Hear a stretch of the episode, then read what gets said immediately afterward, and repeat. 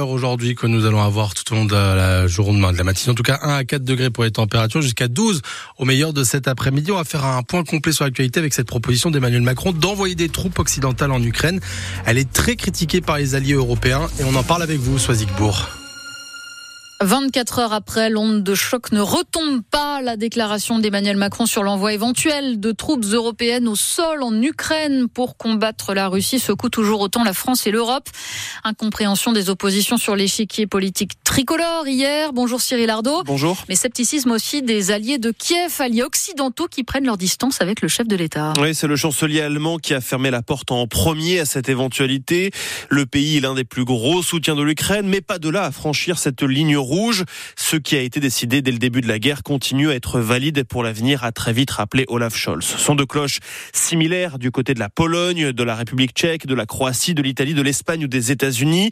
Nous n'enverrons pas de soldats combattre en Ukraine, réaffirme fermement Washington. La Suède estime que la question n'est pas d'actualité et le Royaume-Uni reconnaît avoir envoyé un petit nombre de personnes en Ukraine, notamment pour de la formation médicale, mais Londres ne prévoit pas de déploiement à grande échelle. Finalement, seul Kiev semble trouver son compte dans les propos d'Emmanuel Macron.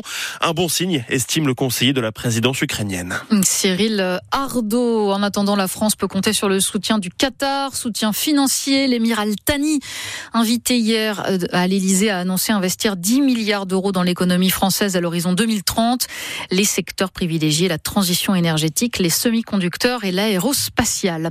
L'info ce mercredi matin est aussi au Sénat avec un vote crucial aujourd'hui dans l'hémicycle. Les sages se prononcent sur l'inscription de l'IVG dans la Constitution. L'issue des débats est très incertaine. Les trois chefs de la majorité sénatoriale, dont le président du Sénat Gérard Larcher et le patron du groupe LR au Sénat Bruno Retailleau, sont en effet opposés à la réforme.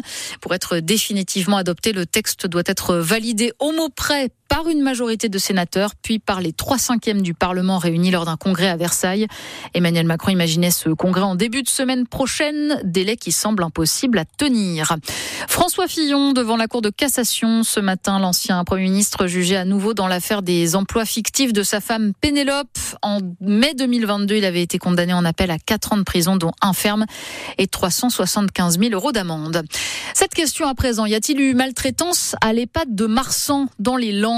Quatre agents viennent d'être suspendus à titre conservatoire, Sarah Ders, après l'ouverture d'une enquête interne. Le rapport confirme plusieurs cas de maltraitance, explique transparente Marie-Christine Aramba, la vice-présidente en charge du CIAS du Marsan. Des paroles qui ne sont pas appropriées, par exemple quelqu'un qui parle avec une voix forte ou avec une certaine familiarité par rapport à un résident. Des gestes inappropriés et répéter. Des actes, par exemple, taper sur la main, ne pas respecter le temps de la personne âgée, celle qui ne veut pas faire sa toilette le matin, mais on lui dit qu'il faut absolument la faire parce que c'est maintenant qu'il faut la faire, mais peut-être que ça aurait été mieux de la faire après. Ça a une signification de maltraitance aussi, hein, dans un sens soignant. Avec les 68 résidents, les agents pointent aussi un manque de temps, selon Marie-Christine Naramba. Par rapport au changement, euh, oui, des, des patients, des résidents changer plusieurs jours, non. Changer euh, tardivement, oui, c'est possible. L'enquête révèle aussi des dysfonctionnements au sein de l'EHPAD du Marsan, selon Marie-Christine Aramba. Il y a des dysfonctionnements organisationnels, par exemple un manque de clarté dans la répartition des missions, des formations qui sont également faites mais peut-être pas assez fréquentes, un management de proximité amélioré et un absentéisme et un turnover qui affaiblissent l'organisation. Des faits suffisamment sérieux pour que la direction suspende quatre agents pour trois mois. Un plan d'action va être présenté le 6 mars aux équipes pour proposer des solutions comme des formations à la bientraitance. Sarah Ders, France Bleu. Gascogne. Il a été membre de huit gouvernements différents. On a appris la mort hier soir de Jean-Pierre Soisson, à 89 ans, ancien ministre sous De Gaulle, Pompidou, Giscard et Mitterrand notamment. Il a aussi, été maire d'Auxerre pendant 28 ans. Peut-être un premier titre majeur pour l'équipe de France féminine de football. Elle joue ce soir contre l'Espagne en finale de la Ligue des Nations. Mais pour rentrer dans l'histoire, il va falloir réaliser un exploit. Les Espagnols sont championnes du monde en titre et numéro 1 au classement FIFA. Le coup d'envoi, c'est à 19h. Ce soir, il y a aussi de la Coupe de France. Rouen affronte Valenciennes à 21h en quart de finale. Hier, Lyon a éliminé Strasbourg au tir au but. Et puis, ils sont bons et ils sont abordables. 56 nouveaux restaurants ont reçu le label Bib Gourmand du guide Michelin, des repas dont le prix ne dépasse pas 40 euros. Et pour cette cuvée 2024, la Bretagne se démarque particulièrement avec 10 nouveaux Bib Gourmands, suivis des régions Auvergne-Rhône-Alpes et Nouvelle-Aquitaine.